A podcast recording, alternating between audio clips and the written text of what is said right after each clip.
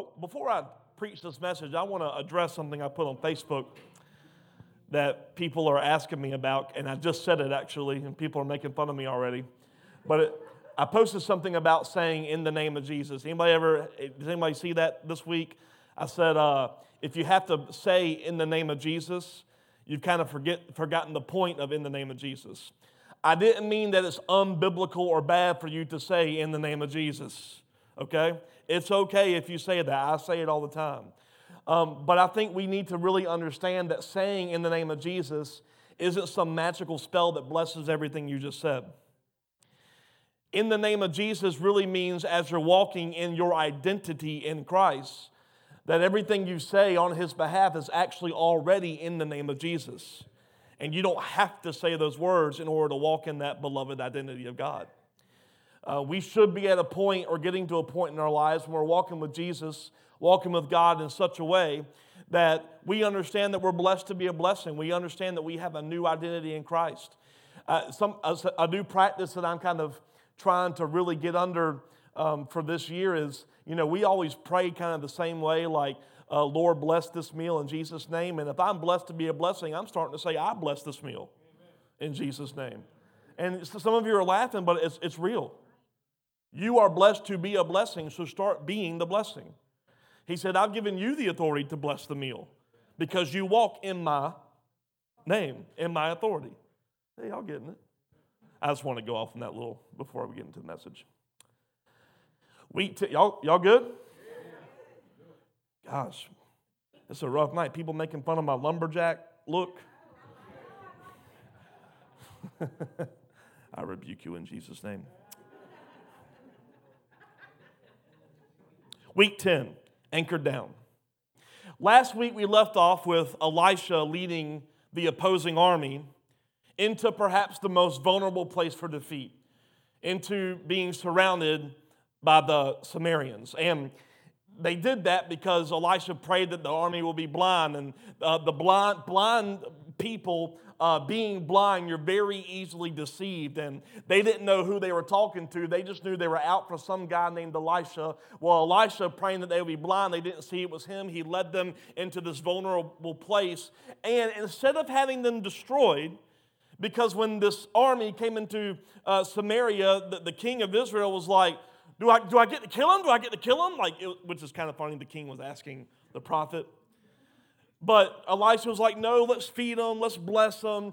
And they left with a totally different vision of the people of Israel. And that and the scripture actually ended with saying they never came against the people of Israel after that. The army didn't want to do that. Um, in other words, they left seeing differently. That's what we talked about, that let the blind see. That we are to treat others on behalf of God.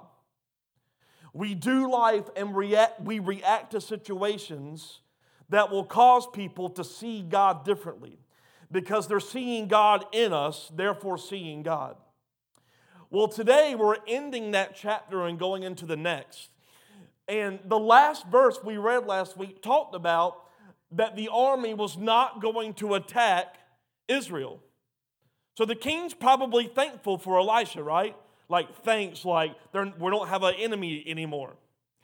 But unfortunately, just because the army was affected doesn't mean it shifted the opposing army's king's position.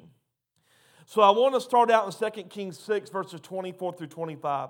Sometime later, however, King Ben-Hadad of Aram mustered his entire army and besieged Samaria. So literally, the army left saying, We're never going to touch these guys again. And then the king came back and took over the entire nation that just blessed his army.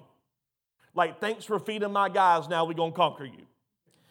As a result, there was a great famine in the city. The siege lasted so long.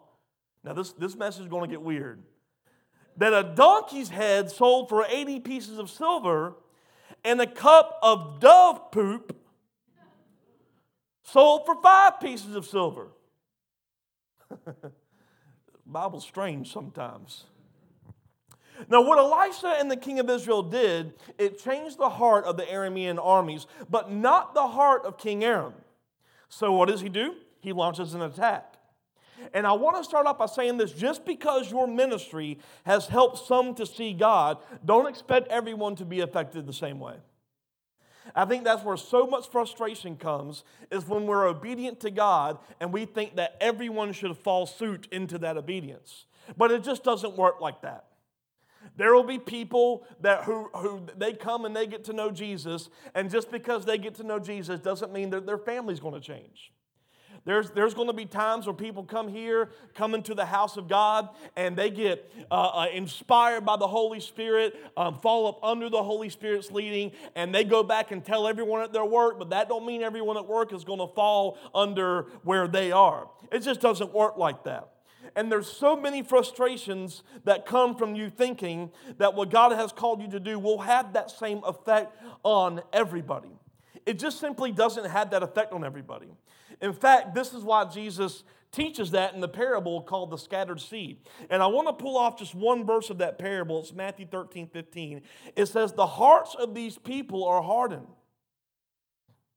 Their ears cannot hear, and they have closed their eyes.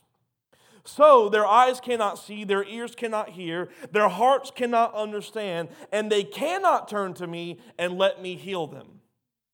They cannot turn to God and let God heal them because their hearts were hardened and they couldn't see. Because circumstances of their life had caused them to lose trust in God. They choose to become hardened to God rather than pursuing Him even more. And I think a lot of people are like that sometimes. We, we, our situations aren't changing, so we start blaming God for why it hasn't changed. And all of a sudden, you get hardened to the heart of God, to the voice of God, to seeing God. And when you hear some church person say, Well, God calls you to do this, you come up with every reason in your past life as to why you don't trust it actually works. You ever had conversations with people like that? So, the job of someone ministering is not to convince someone because you can't convince anyone.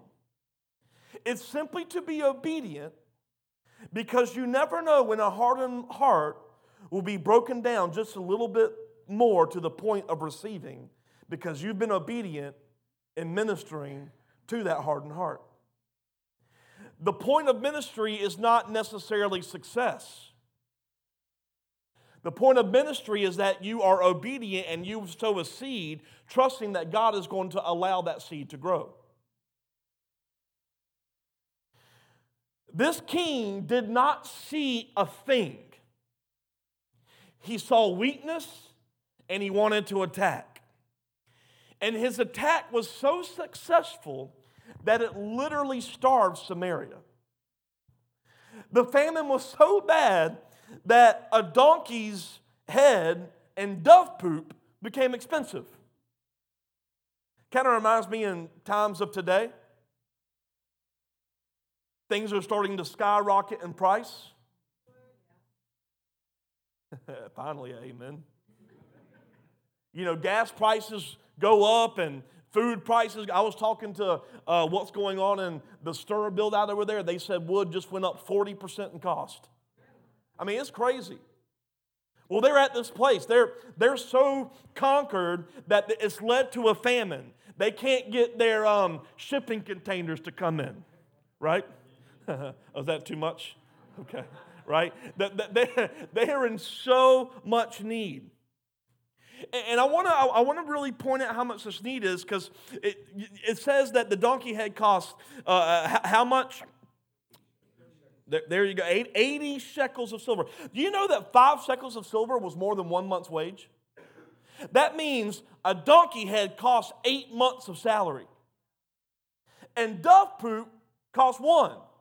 Can you imagine being in the place where you are trying to buy poop to eat? It's crazy. So you understand how hungry they are. They're desperate, they're needing something. And I wanted to point that out because there's actually a place in Deuteronomy where God warns Israel about a curse that would come if the nation rejected him. In fact, the entire passage, if you want to read it in Deuteronomy 28, the first half talks about obedience, the second half talks about disobedience. But I want to pull out three verses from the end of the prophecy. It says, Its army will devour your livestock and crops. This is Deuteronomy 28 51. And you will be destroyed. They will leave you no grain, new wine, olive oil, calves, or lambs, and you will starve to death. Thanks, God. Thanks for the encouragement. They will attack your cities until all your fortified walls in your land, the walls you trusted to protect you, are knocked down. They will attack all the towns in the land the Lord has given you. The siege and terrible distress of the enemy's attacks will be so severe that you will eat the flesh of your own sons and daughter, whom the Lord God has given you. Now, you know it's going to get tough if God says it's going to get so bad you want to eat your kids. I saw a little child back there went, Don't worry, we ain't there. Israel was not perfect, even though they listened to Elisha. Remember, Elisha was positioned in Israel to help restore it. I know this is slow, but it's building up somewhere. They had some issues, and Elisha was sent there to help restore and help lead them in where the issues were. And you need to know that because what you're about to read, it gets messed up. They're starving, it's a month's wage to buy dove poop. It's eight months' wage to buy a donkey head. Now look at verse 26. One day, as the king of Israel was walking along the wall of the city, a woman called to him, Please help me, my lord the king. He answered, Well, if God don't help you, what can I do? I have neither food from the, from the threshing floor nor wine from the press to give you. But then the king asked, What is the matter? So she replied, Well, this woman said to me, Come on, let's eat your son today, and then we'll eat my son tomorrow. So we cooked my son and we ate him. And then the next day I said to her, Kill your son so we can eat him. But she's hidden her son. Just casual conversation in the life of Israel. What is she complaining about? We are so hungry that we made an agreement to eat our child. Now, you know it's tough. And what she's upset about was they ate her kid, and when it was time to feast on the other woman's kid, he was gone. It's probably a smart idea. It's bad. Deuteronomy said, You will eat the flesh of your sons and daughters. And the king is still blind to a prophecy that they probably all knew about from going to the temple all the time. But isn't that kind of where we're at in America? In the world. The Bible says, like, as we get toward the end, there will be many earthquakes. I mean, South Carolina just had an earthquake. Right? It says that the beginning of the end times are more earthquakes. The, the, the, the, Bible says that a sign of the end times is even homosexuality, and we're surprised at how that's rising up. We're surprised how the school systems are teaching kids that there is no him and her. Like, are we really surprised by that? Or do we just need to read what our flipping prophecy says? This isn't just a cool book that's holy, there's prophecy in here that we're living out. Get real with it.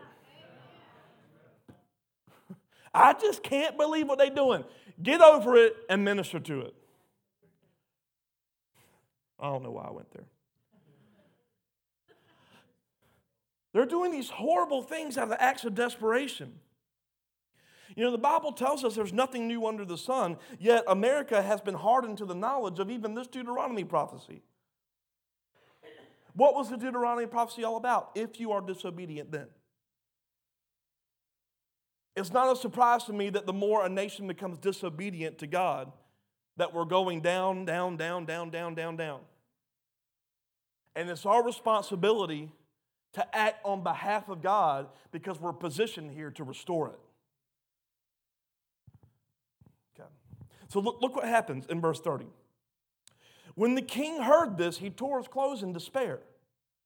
And as the king walked along the wall, the people could see that he was wearing burlap under his robe next to his skin.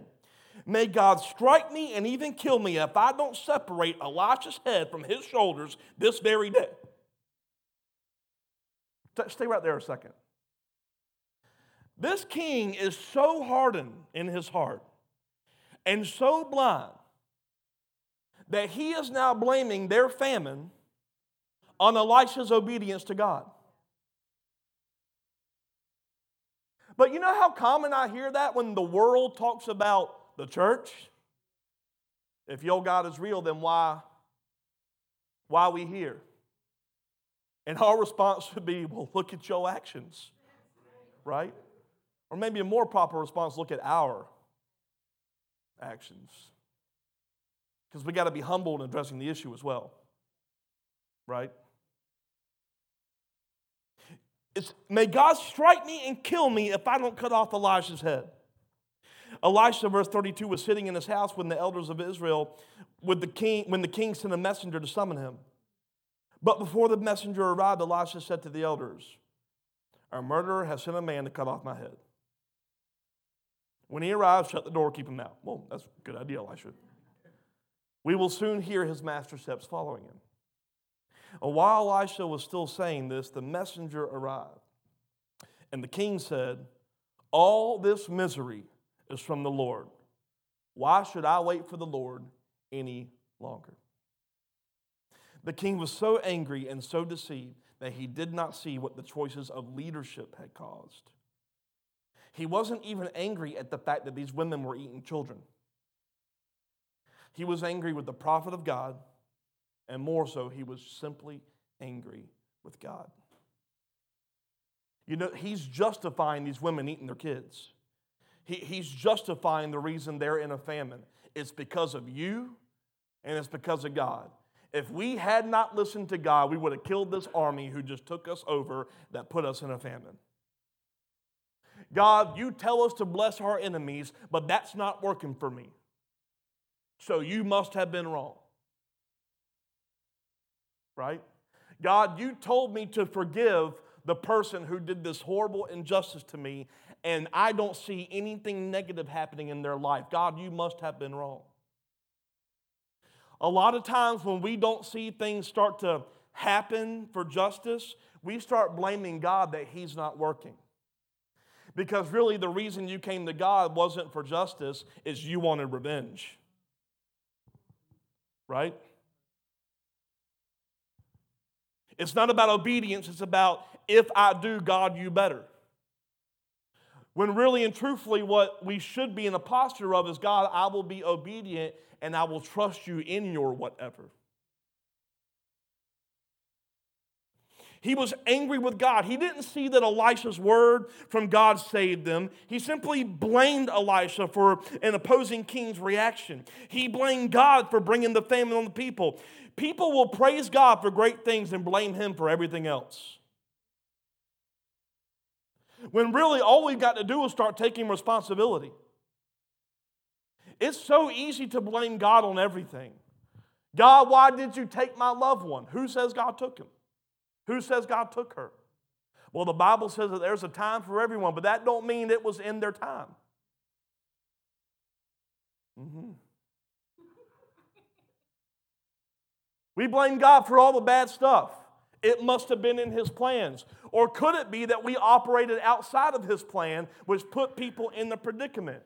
It was not, uh, yeah, it was not God's plan for your loved one to overdose. It wasn't God's plan for your loved one to have a heart attack. Their physical flesh failed them, not God. It wasn't God's plan for, for babies to be aborted. You know how I can tell you that? Because God says, I knew them even before mommy got pregnant. That wasn't God's plan. But we love to take tough situations and say, well, God must have. And then you start creating this conversation where people actually start becoming hardened to the power and the love of God. And I think, I don't know if this is not deep enough for you, but we've got to get to the place in our relationship with the Almighty that we make sure whatever we say on His behalf actually represents Him. Because what's representing him now is turning people away. Because truth isn't being spoken. And then we also have to understand that as we speak truth, people may also turn away.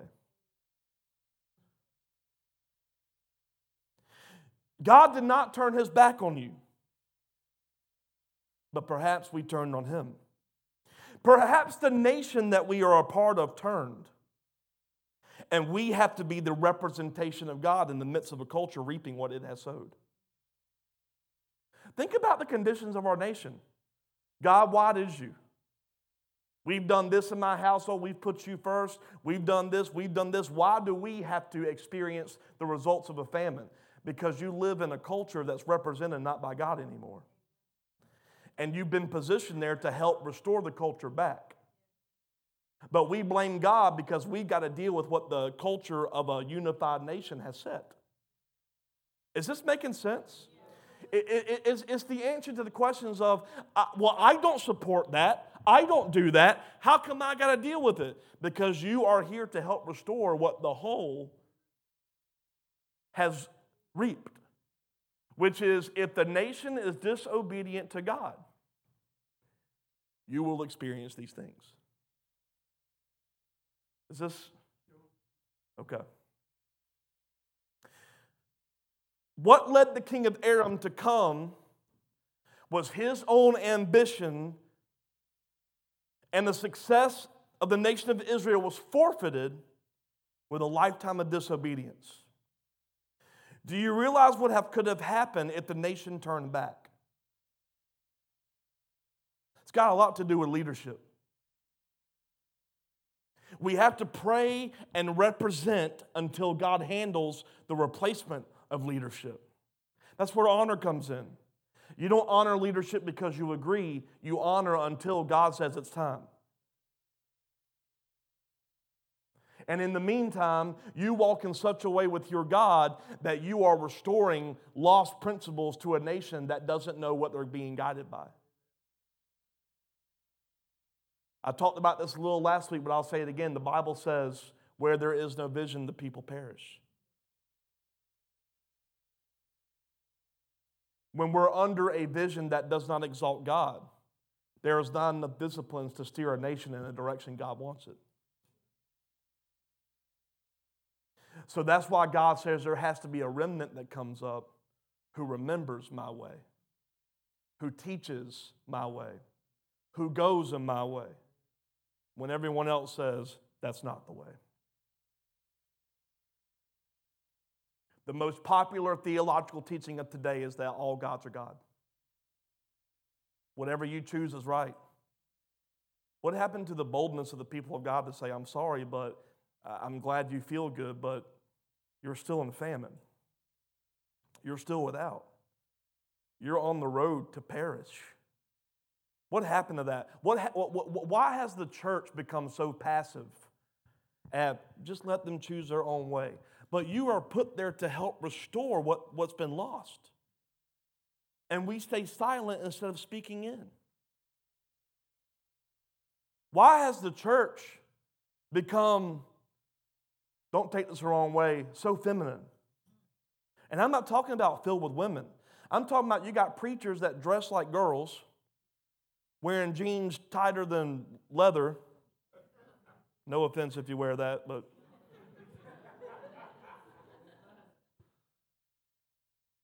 It's all about love, love, love, love, love. When we worship a Jesus that went in the temple and tossed over tables, which was in love, the church has redefined love wrong.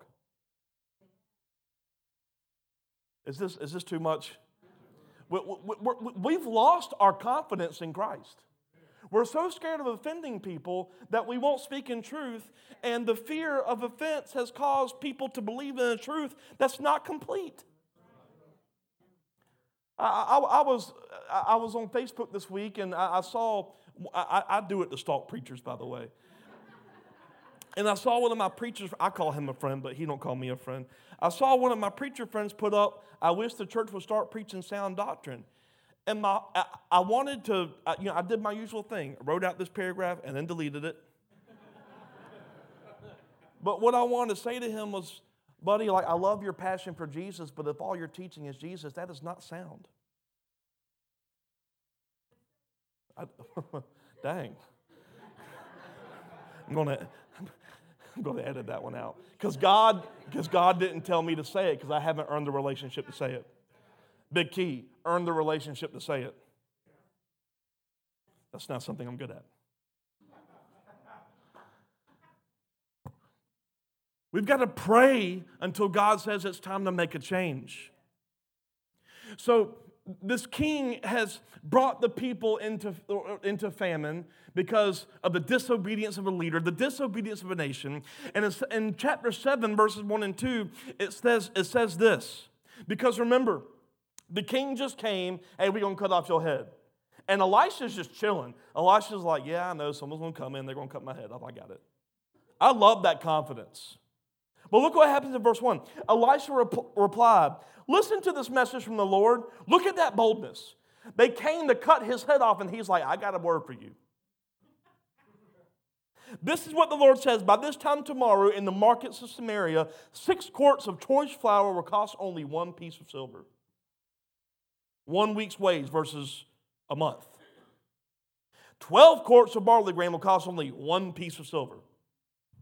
In other words, the whole economic famine and the issue is going to get turned up and down tomorrow. Now, if you said that today in the church, most pastors will be start commenting on the post. False prophecy, God can't do it, but you preach sound doctrine.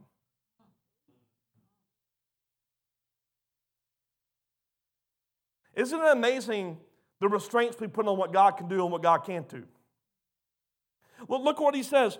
The officer assisting the king said to the man of God, That couldn't happen even if the Lord opened the windows of heaven. But Elijah replied, You will see it with your own eyes, but you won't be able to eat any of it.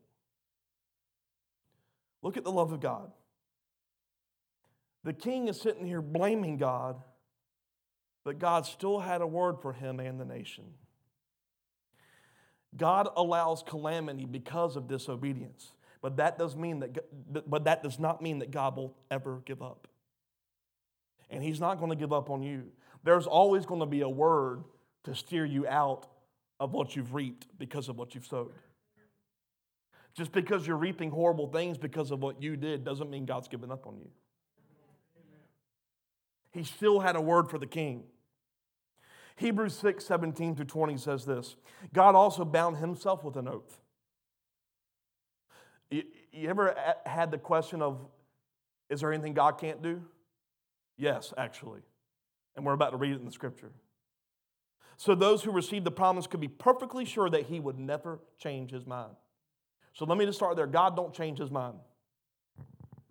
You're not going to hear a different word from God that contradicts each other every other day. Can I say that again? Because I get sick and tired of God showed me this, and then the, and then the next day it's not working. So, well, God showed me something else. No, you didn't work what He showed you in the first place. Okay? well, God showed me another way. No, it's still the same. You haven't been obedient. Your disobedience is why you're not seeing the Word of God come forth. So God has given both his promise and his oath. These two things are unchangeable because it is impossible for God to lie. What can God not do? Lie. Therefore, we who have fled to him for refuge can have great confidence as we hold to the hope that lies before us. This hope is a strong and trustworthy anchor for our souls. It leads us through the curtain into God's inner sanctuary. Jesus has already gone in there for us. He has become our eternal high priest in the order of Melchizedek. You don't need an anchor for calm oceans. You need an anchor to secure you in rough waters. And when things come against you, you should be so anchored down with a hope in Him that He has made an oath to never give up on you and never leave you. And He cannot break that. But we're not anchored in it. We're not anchored in that confident hope anymore. We say that we have trust in Jesus, but when horrible things come your way, does your reaction look godlike or do you retreat back to your flesh? Jesus, it says, Jesus has gone ahead of you into the inner sanctuary of God. In other words, it says he went behind the veil. Remember when Jesus died, what tore? The veil. what the veil did, it separated one place from the other. The way the temple was built is you entered into the courts, the outer courts of the temple. You entered the gates with thanksgiving, and you went into the courts and you gave him what? Praise. Once you went through that and you washed your hands and you purified and you, you, you gave a blood sacrifice, the whole deal, you went into this place, this room called the holy place and you could offer up prayers and you would burn incense. That's where the scripture comes from. Offer up prayers as incense to God. Because before we had direct access, that's what they had to do. You see, that stuff actually does make sense. You, you would offer up prayers, you would do all these things, and then once a year, with everything that you gave, the high priest went into this one room behind the veil, dark, only lit up by the Ark of the Covenant, called the most holy place or the Holy of Holies. And the scripture we just read said that Jesus went before you into that most holy place as the what? The high priest. And he tore the separation. So the place that no one else could ever get into, you have access to every single second.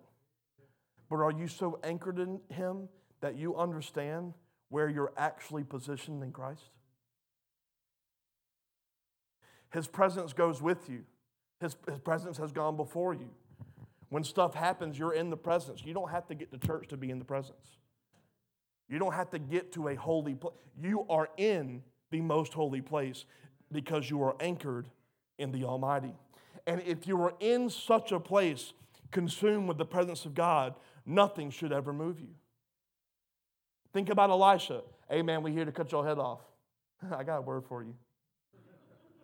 What was he? He was anchored. He was in the presence of God and he said, I don't care what threat comes at me, you can't move me. I'm anchored in him. Maybe the anchor is simply knowing that no matter what comes at you, God always has a word for you. Maybe the anchor is that no matter what comes against you, you are always in his presence. It puts a whole new meaning on he never leaves you, he never forsakes you. Why? Because he's all around you. We are positioned in a place that many we read about in the Old Testament never got to experience. And look how we just take advantage of it. We're no longer separated. Therefore, we should be anchored in the hope that no matter what we go through, His presence is there. Now, the word was that the famine is ending. But there will be such an abundance that the food prices would significantly drop. He says the windows of heaven are about to open up. And the officer says, not even God can do that. But isn't that the status of people?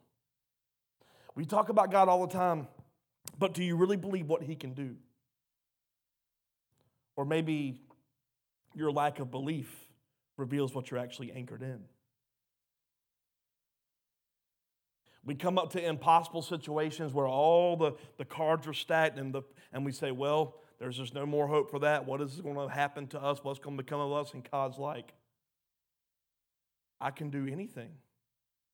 I've got plans for you. Are you anchored in circumstances or are you anchored in me? What's moving you, son? What's moving you, daughter? Because I haven't told you to move. I haven't told you to leave. I haven't told you to shift your position. I haven't told you to not praise me. But for some reason, in this circumstance, I have lost your praise. What are you anchored in? Is this, is, is this making sense? Elisha replies, Well, doubter, you'll see, but you ain't going to benefit from it. Because when you're not anchored to him, his promise is going to come true with or without you. And without you doesn't mean you won't see, but it may mean you miss out. Not because God didn't want it for you, but because you rejected it because you were never anchored in Him. You prefer the tossing of the waves. When everything, when every circumstance comes up in life, you're tossed to and fro, back and forth. But if you're anchored in the Almighty, nothing can move you, nothing can shake you. Does that mean we won't feel? Of course not. We're going to feel things, but we're not moved by an emotion. We, we are anchored in Him as we go through the emotion.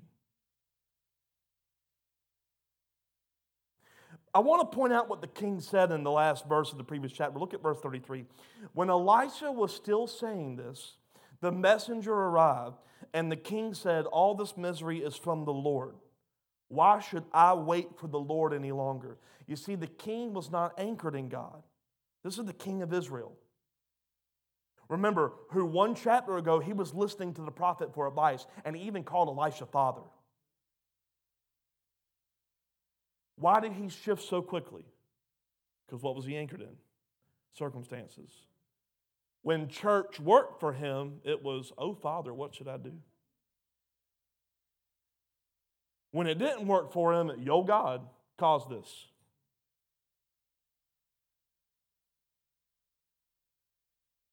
You see, what you're anchored in will be revealed in how you react to hard situations. The king leaned into self. Elisha leaned into God. You have to ask yourself when stuff falls apart and people let you down, what do you lean to?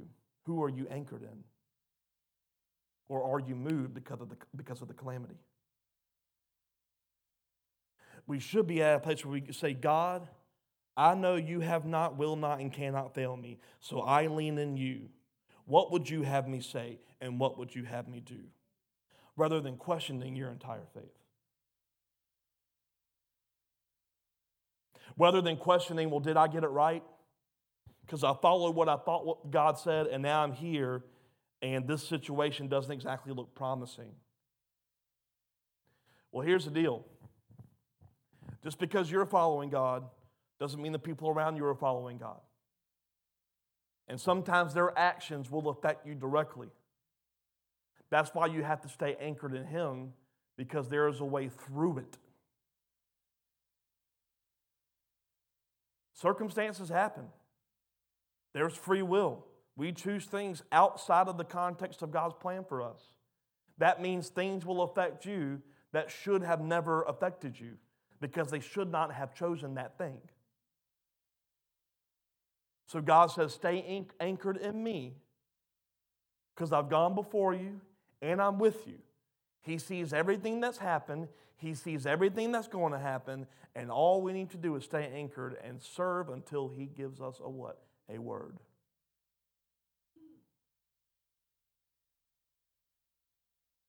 Elisha wasn't moved by the threat. He was moved by the trust he was anchored into. To the point that he told the dude that came to kill him, about himself. Well, you disobedient, that's fine. We're going to enjoy the price drop and you won't get to. We're going to be eating fine, you're going to be starving. That, that's, some, that's some confidence. That's some boldness. So look what happens in verse 3. Is this okay? All right. Y'all, y'all really quiet. now, it seems to take a shift, but this is actually in the same story. Now, there were four men with leprosy sitting at the entrance of the city gates. Listen to their conversation. Why should we sit here waiting to die? Remember, they're in a famine. They ask each other, We'll starve if we stay here, but with the famine in the city, we're going to starve if we go back. So we might as well just go out and surrender to the Aramean army. If they let us live, so much the better. you know, you at a low point where, like, let's just go surrender, and if we die, we die. If we live, we live. But if they kill us, well, we would have died anyway. So at twilight, they set out for the camp of the Arameans, but when they came to the edge of the camp, no one was there. You see, while all that was going on, you've got four guys with leprosy. While, when this rhetoric of Elisha and the king and the king's servant, while this is going on, you've got four guys with leprosy sitting at the city gates. Why? They weren't welcome. They had leprosy. They were the outcasts. They were the untouchables. They had great logic. But I want to point out what they were actually saying. We're going to die if we stay here. We're going to die if we go back. but there's the hope of living if we go to the place of surrender.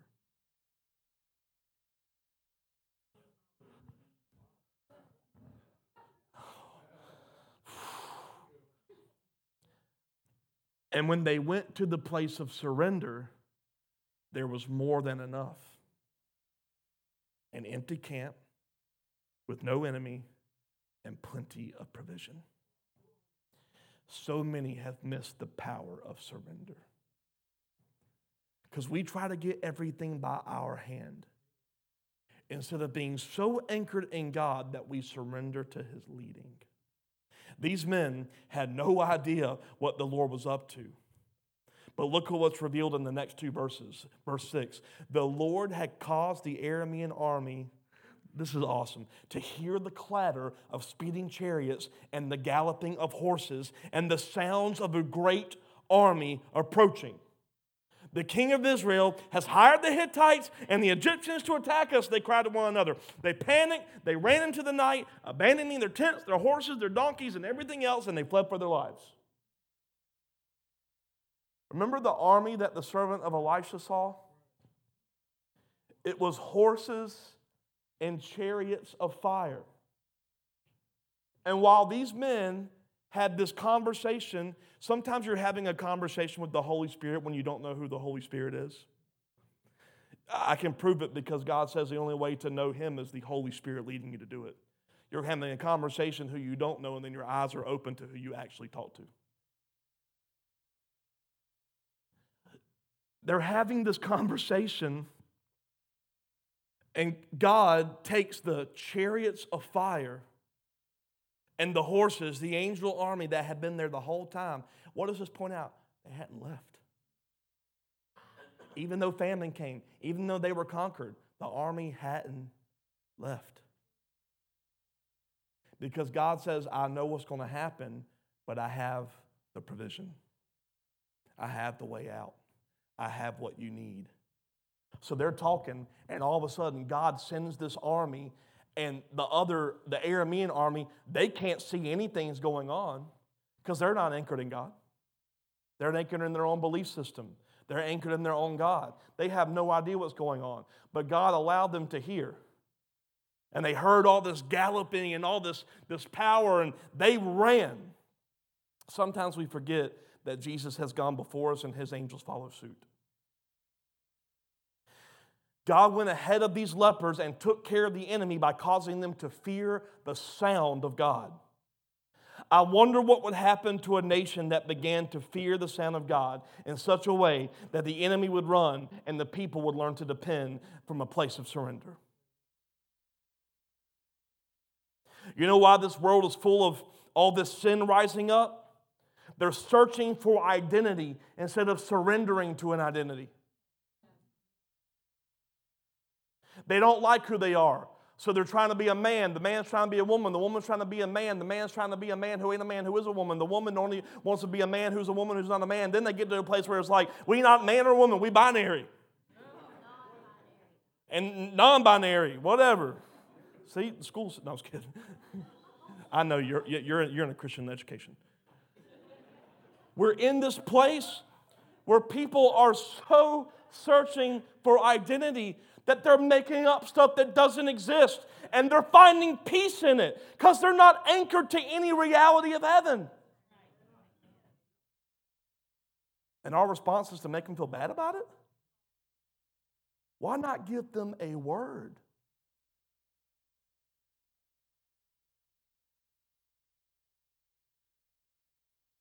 Why, why not go to a place of surrender ourselves so that everything they're searching for, they see us feasting on. Can we get really honest? I think the church sometimes is more miserable than the world.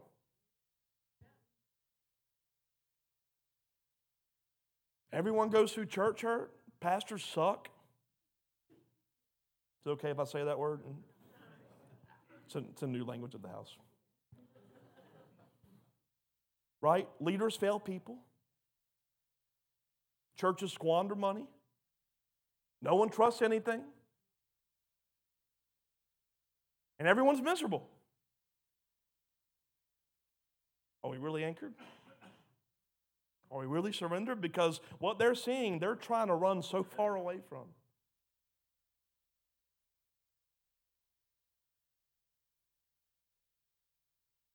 We've lost the power of surrendering and becoming anchored down. See, the lepers came to this place of needing to surrender. And when they went to surrender with the possibility of life, you know what they found? Life. Look at verse 8 and 9. When the men with leprosy arrived at the edge of the camp, they went into one tent after another, eating and drinking wine. They, yeah, they, they were they, they were having communion, folks. They carried off silver and gold and clothing and hid it. But finally, they said to each other, This is not right. This is a day of good news. And we aren't sharing it with anyone. If we wait until morning, some calamity will certainly fall upon us. Come on, let's go back and tell the people at the palace. I love how they didn't wait for the next morning. When you get a conviction, you act on it. They were enjoying the provision that came from surrender, but to remain silent and not share the blessing would actually be sin. Why? We are to be obedient to the responsibility of sharing the good news. And the good news is not just about Jesus. It's the good news is Jesus, and He provides for me by going before me. And He understands me more than I understand myself. And I don't have to search for anything or get anchored into a new theology or get anchored into mysticism or get anchored into anything else because I have all I need in this man and in this God. Let me share it with you. And think about it. The lepers enjoyed the feast before they shared what was going on. You can't share the good news unless you're already feasting from it.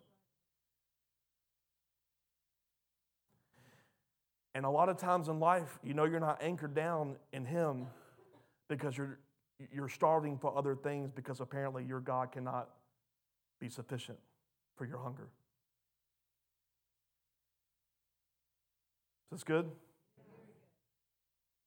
Not being anchored down in Him reveals what you're feasting on. Look at verse 10 and 11. They went back to the city and told the gatekeepers what had happened. We went out to the Aramean camp, they said, and no one was there. The horses and the donkeys were tethered and the tents were all in order, but there wasn't a single person around. And then the gatekeeper shouted the news to the people in the palace. Now remember, they, communicated with the, they communicated with the gatekeepers. Why? They weren't welcome, they had leprosy. Sometimes when you're feasting in God, there will be times where you communicate with gatekeepers. People protecting what's theirs, but not surrendered to your God. And even though they reject you, you're still called to share the news so that they have a chance to see. It's like you feast on forgiveness, but you won't forgive the gatekeeper of your home life called mom and dad. Right? You'll feast on, I'm going to get a word at church, I'm going to praise God. But then Monday, you show your boss everything but God. Right? You feast on it, but the gatekeepers of the areas of your life that you wish you were the gatekeeper of, you're called to share the good news, not let it spoil. There's a lot of different gatekeepers in your life. There's a gatekeeper of this nation called the president that you talk bad about all the time. Sure, we can judge the actions, but why not pray for blessing and, vision and his eyes to open? I don't support anything he does. But man, I want to share the good news with him.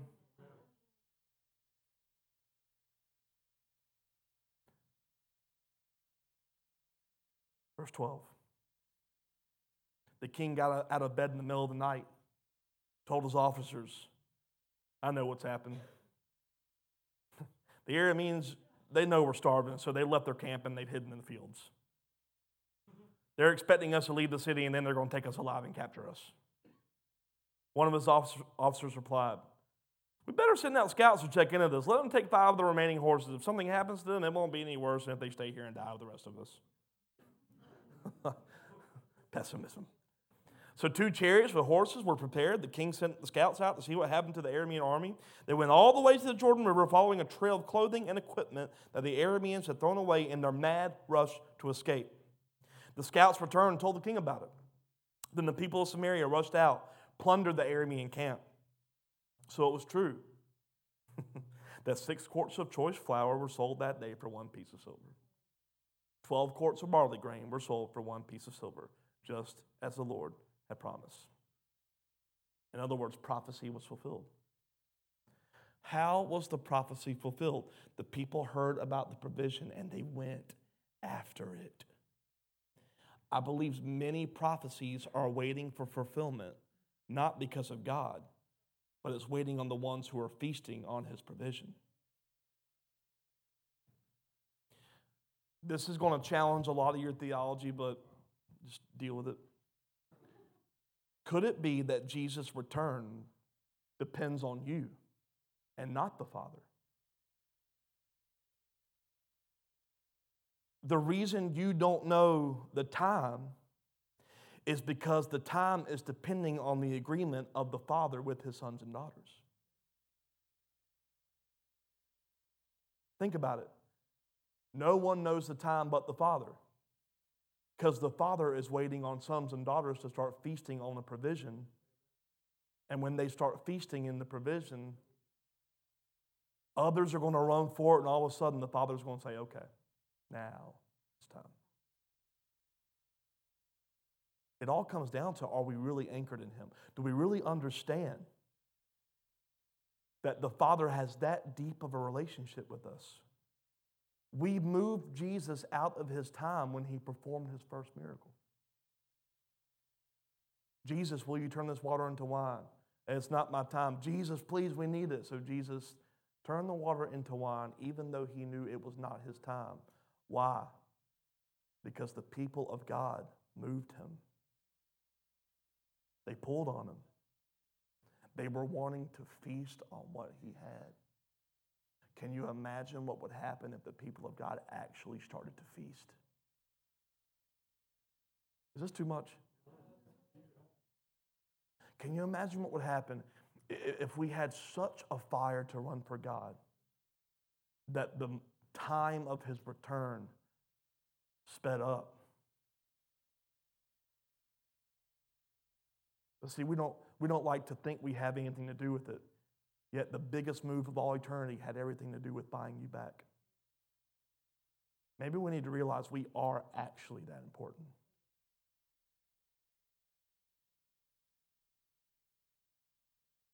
You see, instead of being anchored down, we look everywhere, everywhere else for our needs and we don't depend on Him. And speaking of prophecies being fulfilled, look at the last three verses of this chapter. The king appointed his officer to control the traffic at the gate, but he was knocked down and trampled to death as the people rushed out. So everything happened exactly as the man of God had predicted when they came to his house. And then he goes over the prophecy again. The man of God said this to the king By this time tomorrow, in the markets of Samaria, six quarts of choice flour will cost one piece of silver, 12 quarts of barley grain will cost one piece of silver, the king officers replied, That couldn't happen even if the, if the Lord opened up the windows of heaven. And the man of God said, You'll see it with your own eyes, but you won't be able to eat it. And so it was because the people trampled him to death.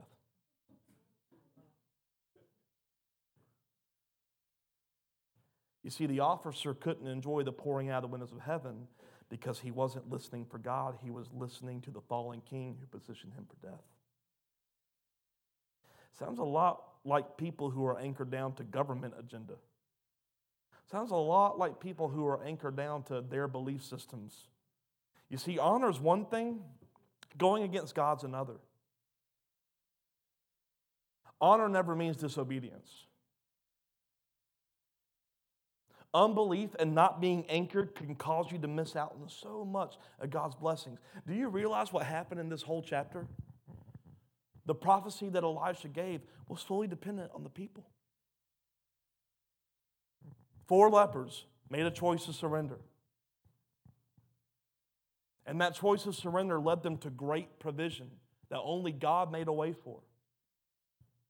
and they started to enjoy God. It's kind of like the picture of the church, right? We know that Jesus saved us, so, so people are starting to go to the place to understand salvation. And we're feasting on it. Jesus saved us. God loves us. Jesus sacrificed himself for us. The Father gave the Son. That's been the church for so many years. But now this new thing is starting to come up that there's actually more to it if you understand that Jesus is the door. And in my Father's house, there are many rooms. And if you pray a prayer like, Thy kingdom come, Thy will be done on earth as is in heaven, you don't have to wait to physically die to experience the rooms. And that new idea is starting to come up. And that's what's happening with these guys. They were feasting on good news, good news. Oh, this is so good. Wait a minute.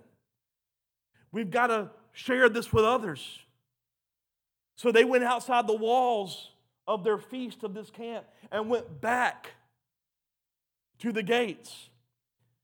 And it caused such a fire in people that they ran to the enemy's camp. trampling over the guy. Prophecy fulfilled because of the people.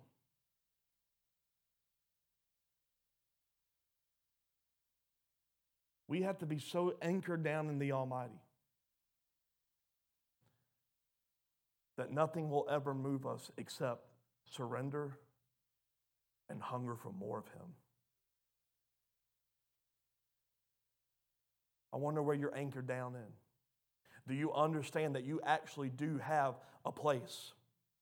And a place is not just, oh, yeah, I hand out you know, worship guides on Saturday nights and I do parking and I play on the worship team.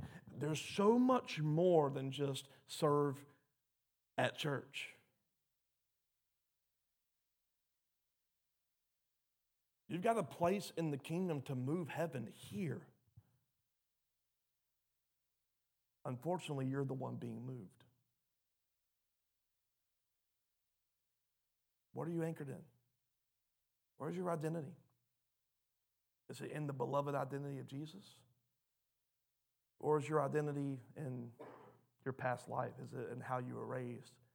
Is it the, the horrible things that have happened to you? Where's your identity? And a lot of people in life are just like those four lepers, are sitting outside the gate. They don't feel accepted, they don't feel normal, they don't feel like they can be a part. And all they know is, I can't stay here, and I'm sure as heck not going back there. And they chose surrender. Surrendering to Him will always bring life. When people come to me with struggles, I immediately begin to ask where their obedience is, especially to the related subject. Anything. When people come to me with a marriage that's on the rocks, first question I ask both the man and the woman is, What is your relationship with Jesus? Because if you're not anchored in Him, I'm, I'm not going to expect this union to have any power. When people come to me about financial issues, first thing I ask, Do you tithe? Not because I'm looking for more money for the church, but because something's locked up in you're giving. Which a lot of couples get wrong. They think that one couple can, one person can tithe. Yet, yet you have to understand that when a man and woman come together, you are one. I, I always ask people those questions. Where are you anchored in? Is your, is your financial situation anchored? Is your relationship anchored? Where's your praise anchored? I'm so depressed, I'm so worried. Where's your trust anchored? We got to get anchored down. Everything is in Him, and there is so much power in depending on Him. Church, I've got one simple message tonight. Let's get anchored so that we'll never miss out. And anchored so much that we have so much to share. I believe one day this house, among other houses, are going to be so anchored in Him and so feasting on Him that when we start to share and people start to see, they're going to come running in. Let's get anchored down. Amen. Let's stand.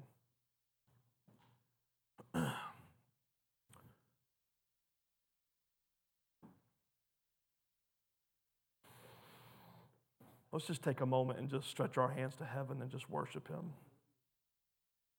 Out loud, silent, whatever you want. Tell Him how good He is. Get to a place of surrender. Maybe you've there's a place in your life where you have not surrendered to Him. I'm going to do a different type of altar call tonight. I know your hands are raised, but if you're at a place right now where you realize you haven't had you have not surrendered in areas, can you just look up at me really quick? Just just make eye contact with me. I haven't surrendered in certain places. Yeah. I feel like the Lord is telling me for everyone that's looking up. He says surrender is not as far off as you think it is. It's at your fingertips. All you've got to do is say, Lord, I don't want it anymore. And trust that He'll take it. Because what you are supposed to be feasting on is already in front of you. So, Lord, open up eyes. Open their eyes to the feast right in front of them.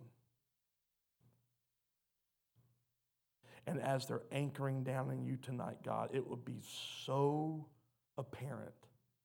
I prophesy right now that even tomorrow, the thing they struggle with will be gone in your name, Jesus.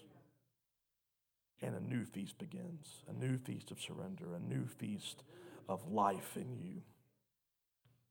Lord, we lift all these things up. We pray over this area. We pray over this nation. We pray, God, that you would lead us to a place where people will run to feast on you. That this nation and this whole world is restored, where all we depend on is you, our Father. We love you, Lord. Show us visions tonight. Give us the keys to what we are supposed to be walking in under your name, Jesus. Holy Spirit, activate what needs to be activated. Talk to us, show us, so that we can get even more anchored in you. It's in Jesus' name we pray. Everybody said, Amen. Amen. Amen. Can we give God praise? Amen.